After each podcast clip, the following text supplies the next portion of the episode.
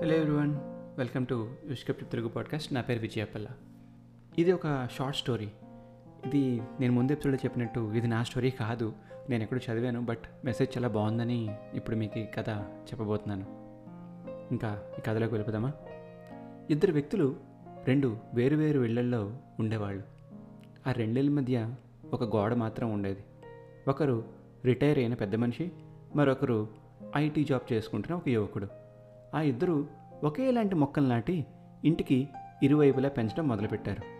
ఆ యువకుడు చెట్లకి చాలా నీళ్ళు ఎరువు ఇవ్వసాగాడు. కానీ ఆ పెద్ద మనిషి కాస్తంత ఎరువు కొన్నే నీళ్ళు ఇచ్చేవాడు. కొంతకాలానికి ఆ యువకుడు నాటిన మొక్క పచ్చగా ఆకులతో నిండుగా తయారైంది. ఇక ఆ పెద్ద మనిషి నాటిన మొక్క అంత ఎక్కువగా కాకపోయినా బలంగా నిండుగా అయింది ఒక రాత్రి ఈదురుగాలులతో కూడిన వర్షం కురిసింది. మర్నాడు ఉదయం ఆ ఇద్దరూ వాళ్ళు నాటిన మొక్కల పరిస్థితి ఎలా ఉందా అని చూడ్డానికి బయటికి వచ్చారు. ఆ యువకుడు అంతా జాగ్రత్తగా పెంచిన చెట్టు వేళ్ళతో పాటు పడిపోయి ఉండడం చూశాడు.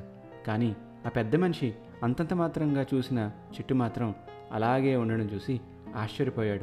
దాంతో ఆ యువకుడు అలా ఎందుకు జరిగిందని ఆ పెద్ద మనిషిని ప్రశ్నించాడు.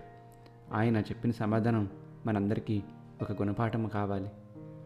చూడు బాబు నువ్వు ఒక చెట్టుకి ఏమి కావాలో అన్ని అవసరానికి మించి అందించావు. అందువల్ల దాని వేళ్ళు నీళ్ళు కోసమో పోషక విలువల కోసమో భూమి లోతుల వరకు వెళ్ళవలసిన అవసరం రాలేదు. నేను చెట్టు బ్రతకడానికి మాత్రమే సరిపడే నీళ్ళు ఎరువు ఇచ్చినందువల్ల ఇతర పోషకాల కోసం అది తన వేళ్ళను భూమి లోతుల వరకు పరిచింది. నీ వేళ్ళు పైపైన మాత్రమే ఉండడం వల్ల గాలికి తట్టుకుని భూమి లోపల నిలదొలుకులేకపోయాయి. నా వేళ్ళు భూమి లోతుల వరకు పాకి ఉండడం వల్ల ప్రకృతి విసిరిన సవాళ్ళను తట్టుకుని చెట్టు అలాగే నిలబడగలిగింది. ఈ విషయం మనం పెంచే చెట్ల విషయంలోనే కాదు మనం కనిపెంచే పిల్లలకు కూడా వర్తిస్తుందని అందరం గమనించాలి. సో అదండి ఈ షార్ట్ స్టోరీ గుణపాఠం. నేను ఇంకా ఇలాంటి షార్ట్ స్టోరీస్ చెప్పాలని మీకు అనిపిస్తే డెఫినెట్గా నాకు మెసేజ్ చేయండి. నేను వాటి మీద వర్క్ చేస్తాను.